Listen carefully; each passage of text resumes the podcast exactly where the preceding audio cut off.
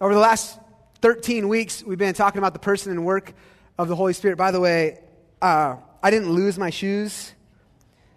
I feel uncomfortable a little bit, like people are like, who is this hippie with dreads and no shoes?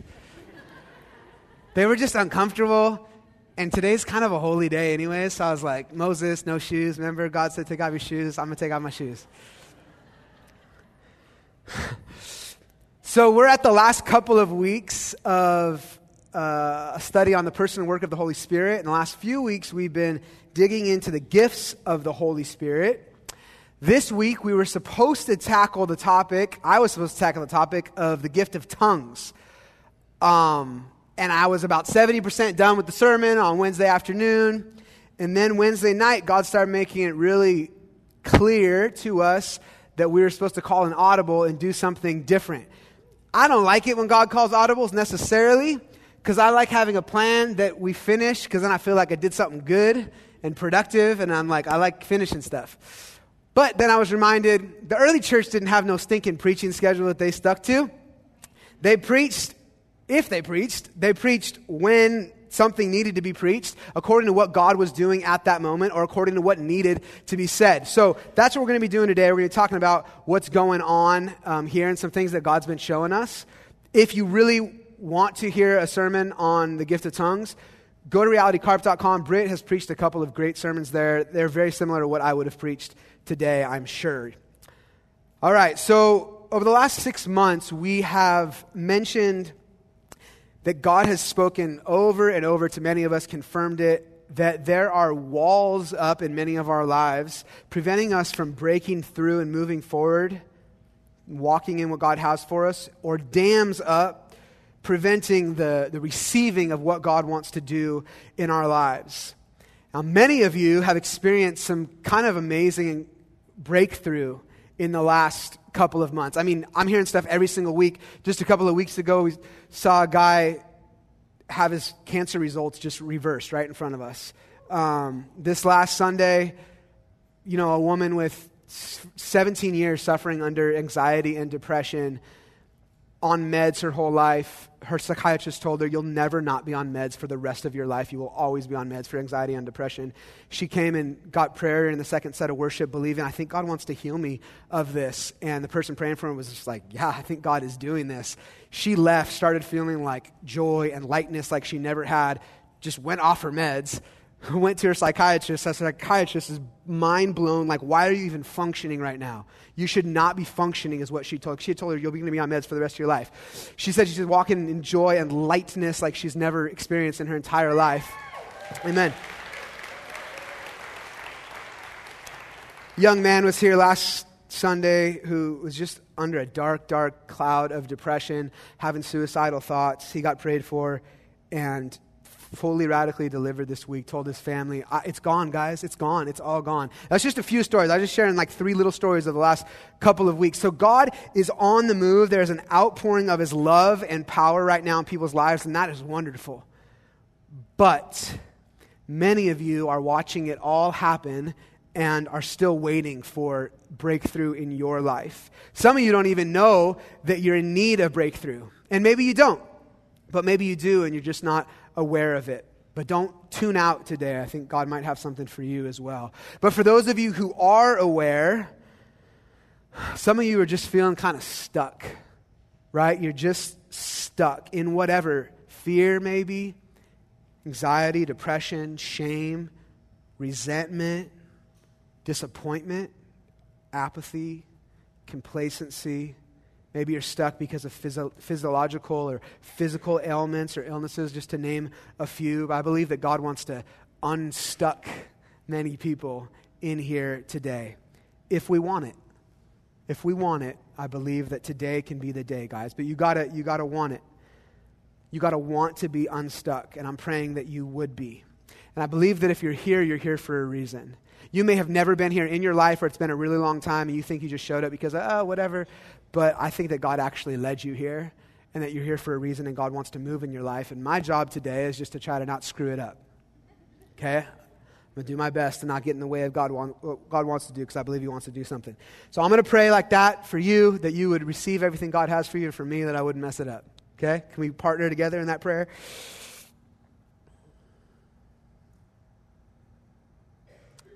just take a moment to put our hearts in an attitude of receiving. You don't have to muster up any emotion or drive or desire. Just put your heart in an attitude of receiving right now.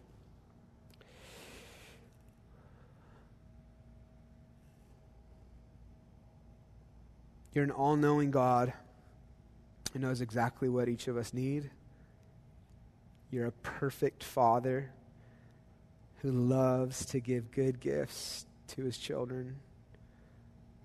So ask, Lord, that you would do, say, move however is needed in each individual life this morning, and that I would have grace and anointing to partner with everything you're wanting to say and do.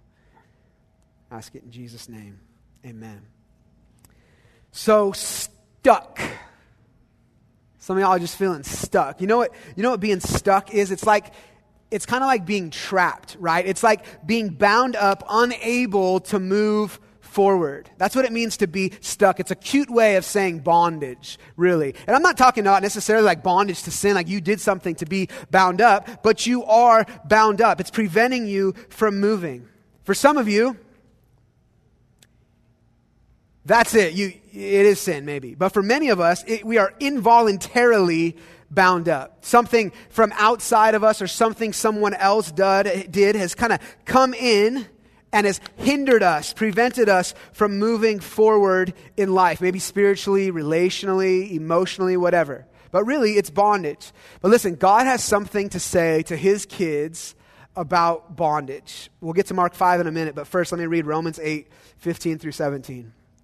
It says, "You did not receive the spirit of bondage again to fear, but you received the spirit of adoption, by whom we cry out, 'Abba, Father.' The Spirit himself bears witness with our spirit that we are children of God, and if we are children, then we are heirs, heirs of God and joint heirs with Christ." Guys, this is the Word of God. This is this is truth. And today, I want to want to partner with the Holy Spirit in speaking truth over you and exposing lies, because lies keep you in bondage, but the truth sets you free from bondage and to adoption and everything that comes with it. And that's what God wants to do today. He wants to set you free from all that is keeping you stuck and set you free to adoption that Jesus purchased for you, and set you free to everything that comes along with being adopted as a son or daughter of God. And for some of you, you've been, you've been stuck for a long time. You don't even know if it's possible for you to get fully free. It's not that you don't necessarily want to be free. You would if you could. Maybe you've even tried, but you just don't see how. How can I get like totally free and unstuck? Well, I want to look at some people in Mark five, where you should be open to, who felt the exact same way. Because as we'll see in a minute, Jesus can undo a lifetime of stuckness or brokenness or whateverness in a moment, if we are willing. If we're willing. Sometimes if we're not willing to. Mark chapter five, starting in verse one. We're going to read a bunch of verses, basically this whole chapter. Three different stories here. Verse one, they went across the lake to the region of the Gerasenes. When Jesus got out of the boat, a man with an impure spirit came from the tombs to meet him. This man lived in the tombs, and no one could bind him anymore, not even with a chain, for he had often been chained hand and foot. But he tore the chains apart and broke the irons on his feet. No one was strong enough to subdue him. Night and day, the tombs, in the tombs and in the hills, he would cry out and cut himself with stones. So here's, we see this man under demonic influence, possessed by demons, tormented, spiritual darkness, self-mutilation, social abandonment, really a lost cause. It goes on to say, but when Jesus, we saw Jesus from a distance, rather, he ran and fell on his knees in front of him. He shouted at the top of his voice, "What do you want with me, Jesus, Son of the Most High God? In God's name, don't torture me." For Jesus had said to him, "Come out of this man, you impure spirit." Then Jesus asked him, "What is your name?" "My name is Legion," he repi- replied, "for we are many." And he begged Jesus again and again not to send him out of the area. A large herd of pigs was feeding on the nearby hillside. The demons begged Jesus, "Send us among the pigs, allow us to go into them." And he gave them permission, and the impure spirits came out and went into the pigs. The herd, about two thousand in number, it's a lot of demons, rushed down the steep bank into the lake and were drowned. Those tending the pigs ran off and reported this in the town and countryside, and the people went out to see what had happened. When they came to Jesus, listen to this, they saw the man who had been possessed by the legion of demons sitting there, dressed and in his right mind, and they were afraid. Skip down to verse twenty-one. When Jesus had again crossed over by boat to the other side of the lake, a large crowd gathered around him, and while he was by the lake, then one of the synagogue leaders named Jairus came, and when he saw Jesus, he fell at his feet. He pleaded earnestly with him, "My little daughter is dying. Please come and put your hands on her so that she will be healed and live." So Jesus went with him. A large crowd followed him and pressed around him. And a woman who was there who had been subject to bleeding for twelve years, she had suffered a great deal under the care of many doctors and had spent all she had, yet instead of getting better, she grew worse. So here there's this woman with chronic illness, at the end of her rope, hopeless, no medical or human way forward. But when she heard about Jesus, she came up behind him in the crowd and touched his cloak, because she thought, "If I can just touch his clothes, I will be healed." Immediately, her bleeding stopped, and she felt in her body that she was freed from her suffering. Down to verse thirty-five. While Jesus was still speaking, some people came from the house of Jairus, the synagogue leader. "Your daughter is dead," they said. "Why bother the teacher anymore?" So there's this child. She was sick and eventually died before Jesus even gets to the house. Overhearing what they said, though, Jesus told them, "Don't be afraid, just believe." He did not let anyone follow him except Peter, James, and John, the brother of James. When they came to the home of the synagogue leader, Jesus saw a commotion with people crying and wailing loudly. He went in and said to them, "Why all this commotion and wailing? The child is not dead, but asleep." But they laughed at him. After he put them all out, he took the child's father and mother and the disciples who were with him and went in where the child was. He took her by the hand and said to her, "Talitha cum," which means, "Little girl, I say to you, get up." Immediately the girl stood up and began to walk around. She was twelve years old. So a demon-possessed man, so tormented that he was crying out in agony day and night, cutting himself. To him, dying would have been a relief. He was outcast. He was written off by society. No hope for this dude. And then this woman who had been bleeding for twelve years. She had seen doctor after doctor, physician after physician. And it says that she had spent every single dime she had. And instead of getting a little bit better, she had actually gotten worse. She's at the end of her rope with nowhere else to go. And then, thirdly, a helpless child on her deathbed, and by the time Jesus shows up, it appears to be too late. It's too late. Is Jesus late? Maybe Jesus was late. It's too late. It's too late. The, the, the damage is already done. No hope for that family. Every single one of these situations was impossible and hopeless, impossible to fix, aside from the power and presence of God. All of them stuck in their own right with no way out. But Hosea two says that God opens up a doorway of hope in the valley of trouble. Listen, guys, when there seems to be no way out and no way forward, God shows up and makes a way. And that's what God is here to do today. And that's why many of us are here today in this room right now, because God is wanting to do this. You're stuck. You feel like, I just can't, whatever, fill in the blank. I just can't, or I, I can't find, whatever. Your life has written a reality for you that you live in. And it is a reality where you are bound up and you don't, you don't know how to get free. But God wants to rewrite your reality today. For some of you, you know, you've had experiences or big traumas in your life or a bunch of small traumatic experiences in your life. And those circumstances have literally hardwired connections and neural pathways in your nervous system that are literally preventing you from moving past certain things. And you know, that was your body's way of surviving and coping. That's what the body does. But unless those connections are rewired, you end up living stuck in that place emotionally, relationally, socially, spiritually. For some of you, you're married, you love your spouse, but you're stuck sexually. You can't break through to the other side. And for all of it, for all of that stuff, I am all for wonderful counselors and spirit, spirit-filled psychologists and psychiatrists and therapists when and if needed.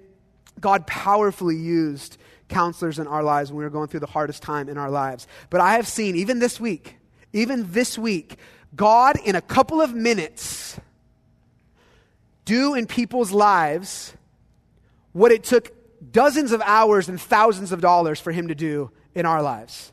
In a couple of minutes, God does that. Isn't that what happened with this woman who had this issue for twelve years? She had tried everything with no results. But did you see what happened? She didn't even have to touch Jesus to get healed. Jesus didn't even look at her in the face. He didn't even say a word to her. She just got in the vicinity of Jesus and she was healed. She just got in the presence of God.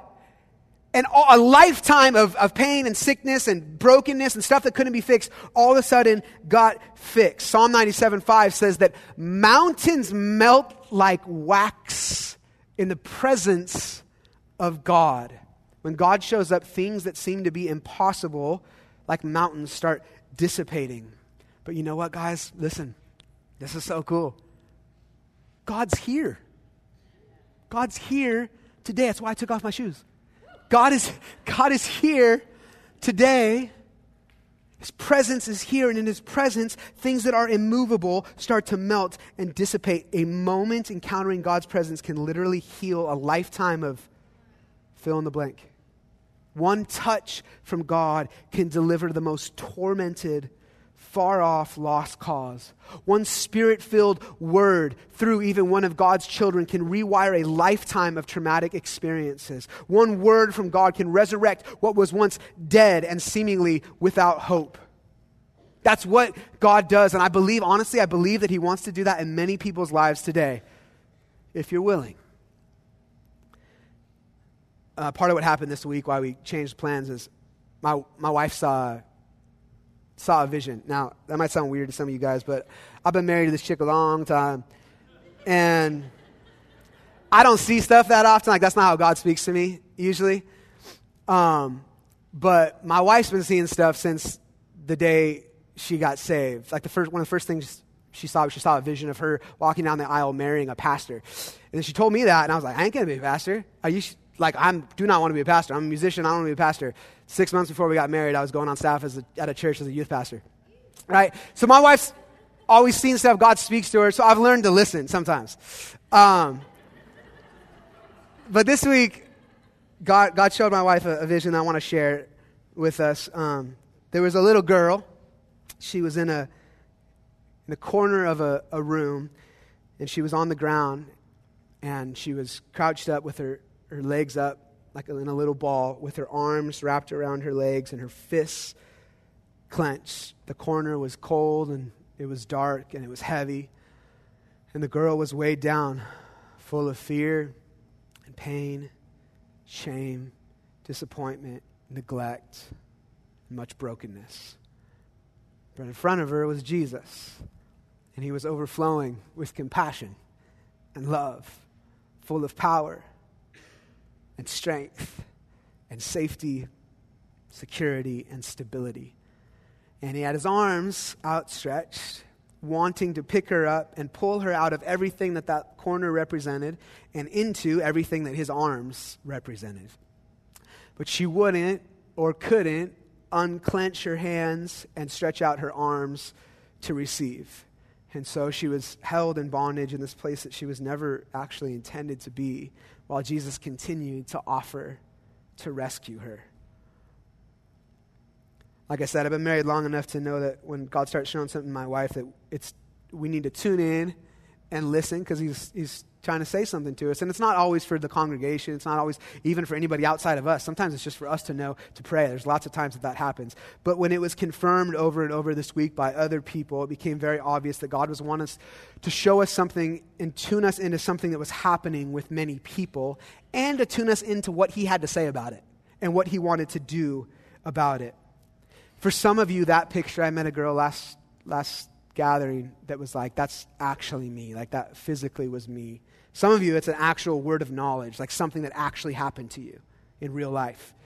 For some of you, it's a metaphor, though, of your heart, your mind, or your life, held captive, feeling unable to get free and fully receive from Jesus. Either way, I know this. Those hidden dark places somehow to start to feel so comfortable and almost safe after a while. You sit with the weight of that stuff for so long that it feels more natural to live with it than to be from it.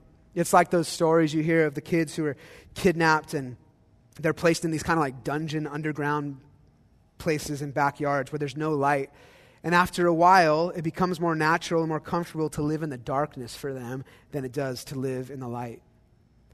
And I know personally, from personal experience, how terrifying it can be to let go of something that you've lived with and carried for years and years, even when you know that it's it's destroying you inside or blocking up, holding you back from walking in all that God has for you. For me, it was deep, deep bitterness for somebody really close to me in my family.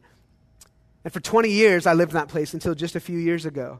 And the resentment and the bitterness was like a warm blanket, at least that's how it felt, that I walked around with. And I didn't know adult life without it. I didn't even know it was there at first. And then when it was exposed, it was terrifying to think about living life not walking with this thing because it was a part of who I was.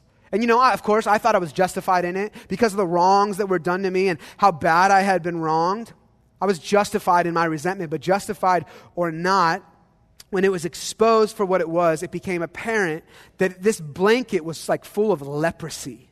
And it was eating away at me, slowly killing me and robbing me from what God wanted to do in my life and through my life. And it would continue to do so until I got free of it. And getting free of it was the most difficult and most terrifying thing in my life next to burying our son. I get it. I get what it's like to have the darkness and the bondage and the stuckness become so deeply a part of you that it seems more frightening to be free of it because it's all you have ever known than to live with it. But friends, listen, God has not given you a spirit of bondage that leads to fear, but he has given you a spirit of adoption. It is not the will of God for his children to live in bondage. Because where the Spirit of the Lord is, there is freedom. Not bondage. There is freedom. And we are the temple of the Spirit. We are the house of the Holy Spirit. And so there's two steps here, right? The verse says, not a spirit of bondage, and yes, a spirit of adoption. There are two elements to the fullness of freedom that Christ has for us. There is a stepping out, the little girl like getting up, reaching her arms out. There's a step out of the bondage and a stepping into the adoption. Now, some of you are super aware of this today. And some of you are super not. Some of you were like, dude, I that's me. I'm stuck. That girl represents me, man or woman, boy or girl. I'm trapped. I'm stuck. I even know exactly why I'm in that place. But some of you are totally oblivious. You're like, I'm not stuck, man. I'm in a, I'm in a rut, and I've been there for a long time.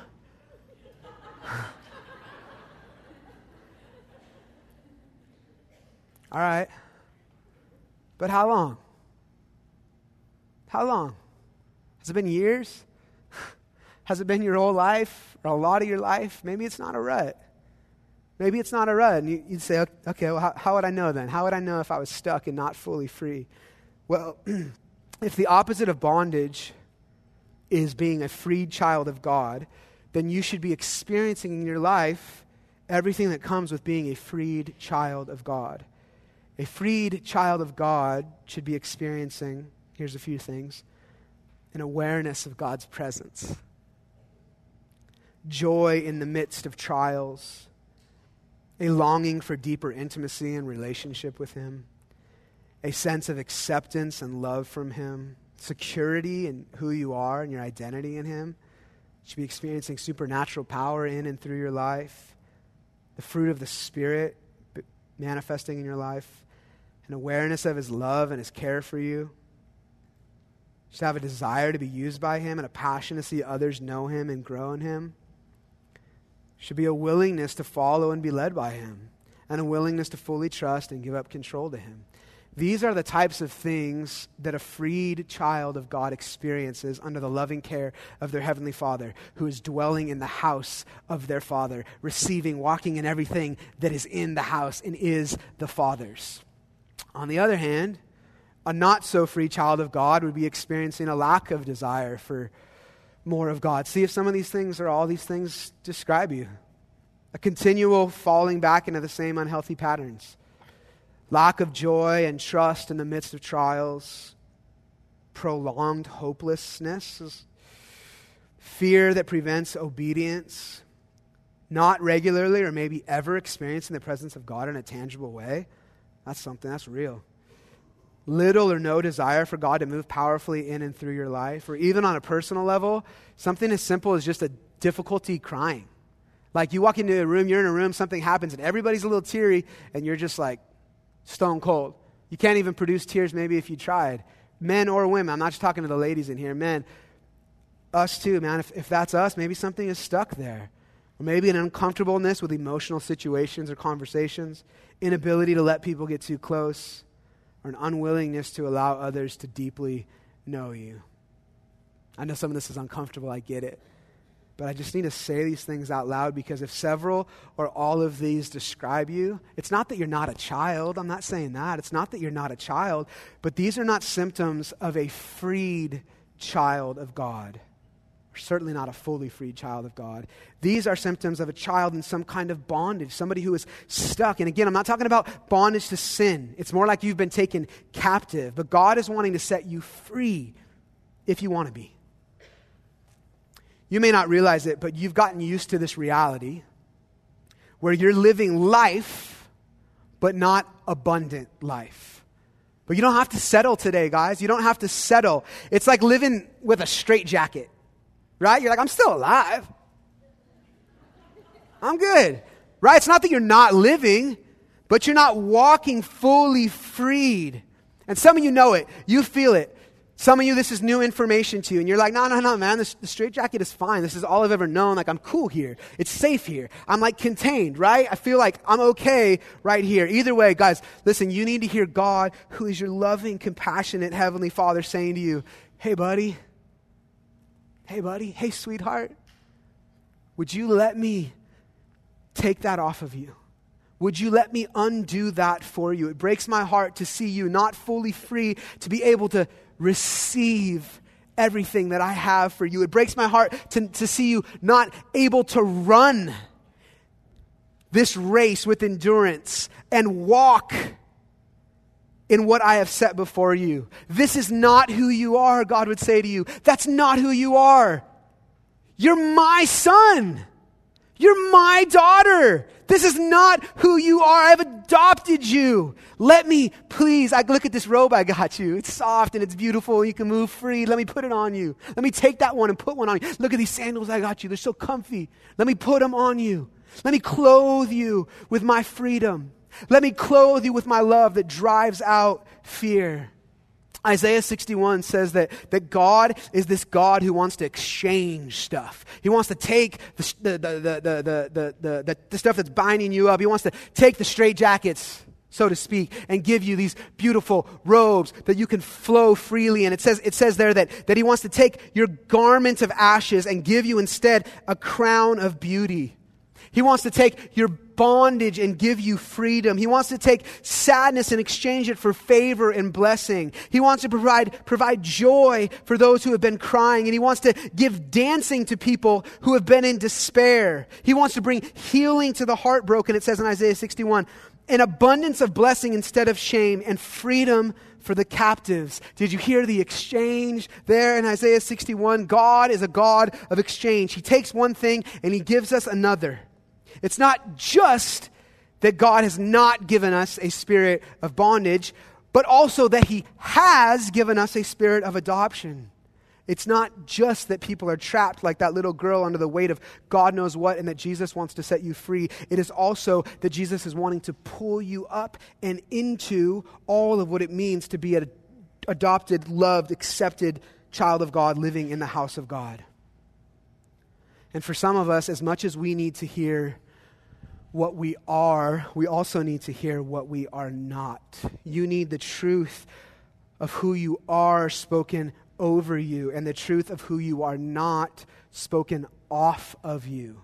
You need to partner with Jesus by stepping out of the bondage of those lies and into the truth of who you are in Christ. And so I'm gonna, I'm gonna just gonna say out loud some of those things right now. I'm just gonna read some of them. This isn't even an exhaustive list. It's just, it was already too long, so I stopped. But listen, you are not You are not defined by your sin, and you're not defined by people's sin against you. And your identity as a Christian is not sinner. Your identity is son. Your identity is daughter. You are not a failure. You are the beloved of God. You are not unlovable. You are not invaluable. Jesus doesn't give his life for people that are, have no value. You are not unworthy of love. Do you realize today how madly in love with you God is and how often he thinks about you? You're not a mistake. You were fearfully and wonderfully made. You are not defeated. You're more than a conqueror. You're not a slave to fear. You're a child of God. You do not deserve to be continually punished. Jesus took punishment on your behalf. You're not a lost cause. Jesus actually left the ninety-nine to go find you when you were lost. You're not not worth fighting for. Jesus gave everything he had to fight for you and won. You're not a victim of your past. Listen, child of God, you're not a victim. You are victorious over your past because you're seated with Jesus in the heavenly places. And you're not a slave to those things that happen to you or around you. The one who the Son sets free is free indeed. And that spirit of fear that you live under, listen, that's not your home. That's not the home that God made for you. He has adopted you as his own, and you are to live in his house. That's who he made you to be, to live in his house where there's fullness of joy and freedom and pleasures forevermore. And you're not starved for attention like you might feel. That's not what's true about you. What's true about you is that your heavenly Father has more thoughts about you than all the grains of sand on every seashore of all the seas in all the world. And his thoughts towards you are for good. You are a beloved child of God. God displays his glory and shows it off through you. You are not defined by your failure, but by fi- Christ's finished work on the cross. You are, Hebrews says, perfected forever because of Christ's finished work. And you are more than a conqueror. You are God's masterpiece and treasure. Not a mistake. You are wanted and chosen by God. You are a victorious son or daughter of the King. You have authority given to you as a child of God and power in you. You're powerful because the same power that rose Jesus from the dead is working within you. You're not a slave. You're a child of God. You're not unseen or unnoticed. The Bible says, I think it's in Zephaniah, that God sings, in Hebrew it literally means twirls about singing over you. God twirls about singing over you. Listen, you don't do that for people that are unnoticed or not worth anything to you. I only twirl about over like my couple of kids. All three of them, actually. That's what God does over you. God notices. Some of you say, man, but where was God when such and such happened? Jesus said, behold, I am with you always, even until the end of the age. God didn't abandon you. You're not alone. You are seen by God. You are loved and treasured and valued by him. And you're worth the fight every time. Ephesians two says that you are God's masterpiece, that you are his poema, that you are his magnum opus. I know, it's weird, it's crazy, but that's what the Bible says. Ephesians one nineteen says that you are God's inheritance. You are what God gets at the end of time. I know you're like, that's kind of a bum deal, God. Like, really? Of all the things you could inherit, like me? We are God's inheritance. The God who needs nothing, lacks nothing. You are his inheritance. That's how valued and treasured and loved by God you are. Did someone tell you you were unworthy or not good enough or that you'll never amount to nothing? Well, God has something different to say about you. Heck yes, you're worth the fight. Every single time to God you are. And you need to hear what God says about who you are, because many of you have listened to other voices saying what you are. You've listened to your family saying this thing about you. It's not true. You've listened to your own voice in your own head defining who you are, and it's not true. You've listened to people who call themselves friends saying certain things about you that are not true, trying to define you and I give you an identity that is not who God says you are. And today, you need to listen to what God says about you. And some of you are like, I, I can't, I don't know what God says about, I can't hear the voice of God. Don't tell me that. Yes, you can. Yes, you can. You just got to stop and listen. God has good stuff, actually, to say about you. How will you know if it's God? Well, I'll tell you what. It will not produce in you condemnation and shame, because those who are in Christ are not condemned. It will not produce in you fear, because God is love and is perfectly love casts out fear, and it will not produce in you a heavy burden or a weight when God says something about you, because Jesus lifts off our heavy burden. God takes off our bondage and our heaviness. Allow God today to speak truth over you. Allow him to free you from the lies and free you into the truth. Allow you, him to free you from the bondage and into the adoption, because God is not just wanting to set you free from who you are not. He is also wanting to set you free into who you are, namely a child of God and everything that comes along with being a child of God, living in his house as a free son or daughter. God is a God of extravagance and exchange. When God delivered the people of Israel, he didn't just set them free from Egypt and be like, you guys are free, that's sick, right? Like, you're not in bondage anymore, now you're out you're in the wilderness, but you're not you're not slaves anymore. No, no, no. He said, I'm not leaving you there. I'm taking you into the promised land. When God delivers his people, he always delivers them to something, not just from something. God is not just inviting you to get free from the straitjacket and just remove the shackles, but to start dancing into his love and his freedom. Isaiah thirty says then also that God is now waiting on high to do this, that God is waiting to be gracious to you today, like he was here, like he was just like, like this, just like, like waiting. Right? That's that that that's that that's what the Bible says. A few years ago, I made a bunch of money on a tour in Brazil. I was gone for a long time. Came home, had a bunch of money. It was right before Christmas. I bought so much stuff for my wife. And like big stuff, like couches and huge T Vs and a new car, like stuff, right? On Christmas morning, I am never the first person up. I got little kids. I'm never up before anybody. But this Christmas, you better believe I was up before the sun, waiting down the stairs like this, because I had really, really good stuff to give to my wife. That's God. That's God. God is waiting on high to be gracious to us. The God who is able to do exceedingly abundantly above all that we could think up, imagine, or expect is waiting up early to give from give to you from that abundance. Not just to deliver you from whatever it is that's got you trapped, but to deliver you to everything that comes with being a son and daughter of God and living in his house. But listen, guys, you got to get out of your bed. You got to walk down the stairs and into the family room and open up your hands to receive. Participation is required. And that's going to take some trust. It's going to take some letting go and some humility. You got to step into that, though. You got to unclench your hands and let go of that leprous blanket, so to speak, and open up your arms to Jesus. In order to receive, you also have to release. In order to receive, you also have to release. It's like a chick inside of a, a shell. Some of you have lived in that corner for so long that you're like a little chick in a shell. Don't let the warmness and the darkness and the coolness of that thing fool you, though. In order to live the abundant life that God has created and saved you for, you got to break free. And generally speaking, shells don't break by themselves. They gotta, the chick's got to like break out of that.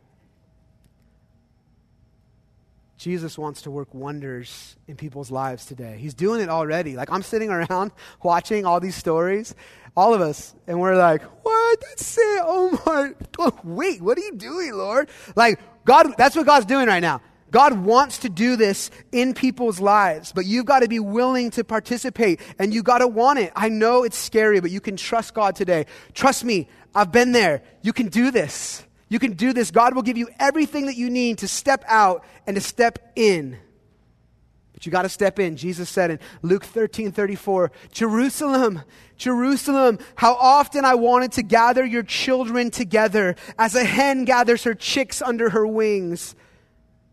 But you were not willing. Jesus wanted to do it, but because of their unwillingness, they missed out on everything that God was wanting to do. We must be willing to step out of the claws of bondage and into the arms of Jesus, out of the slavery and into the sonship. Notice that woman in Mark five who had that flow of blood for twelve years. She didn't stay at home being like, well, I guess if Jesus wants to heal me, he's just going to show up at my door. She stepped out and went and found Jesus and stepped into what was already true about him. And almost every time we see Jesus healing somebody in the Bible, he says, your faith has made you well. It was a partnership between faith and his power. Now, it doesn't require a lot of faith, but it does require enough faith to get us to step out, out of our seat and toward Jesus. It does have to be enough faith to cause us to do something.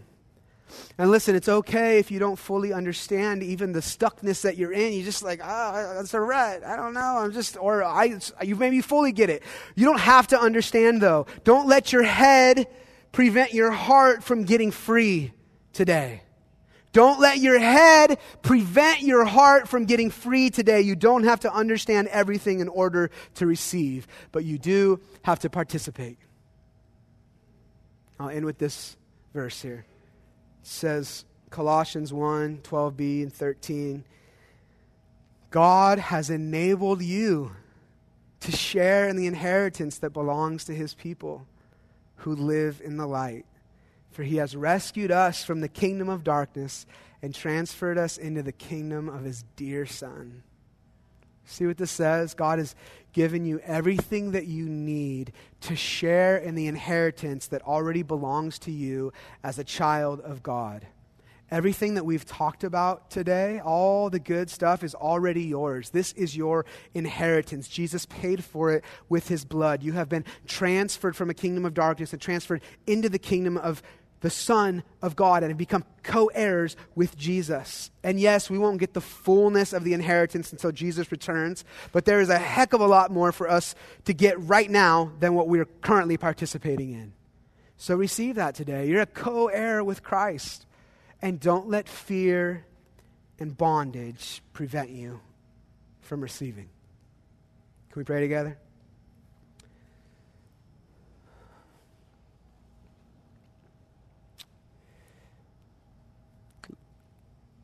Lord, I know it's not your will for your kids to be bound up. That's not the abundant life so many of us are, Lord.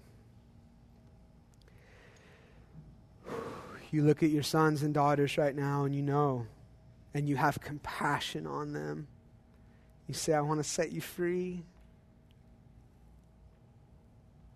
So I ask, Holy Spirit, that you would come and manifest the perfect love of God in this place to drive out fear.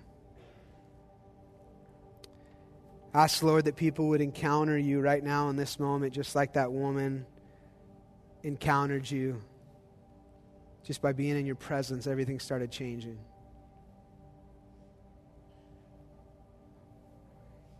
Holy Spirit, come. Break stuff free. Set people free today, Lord.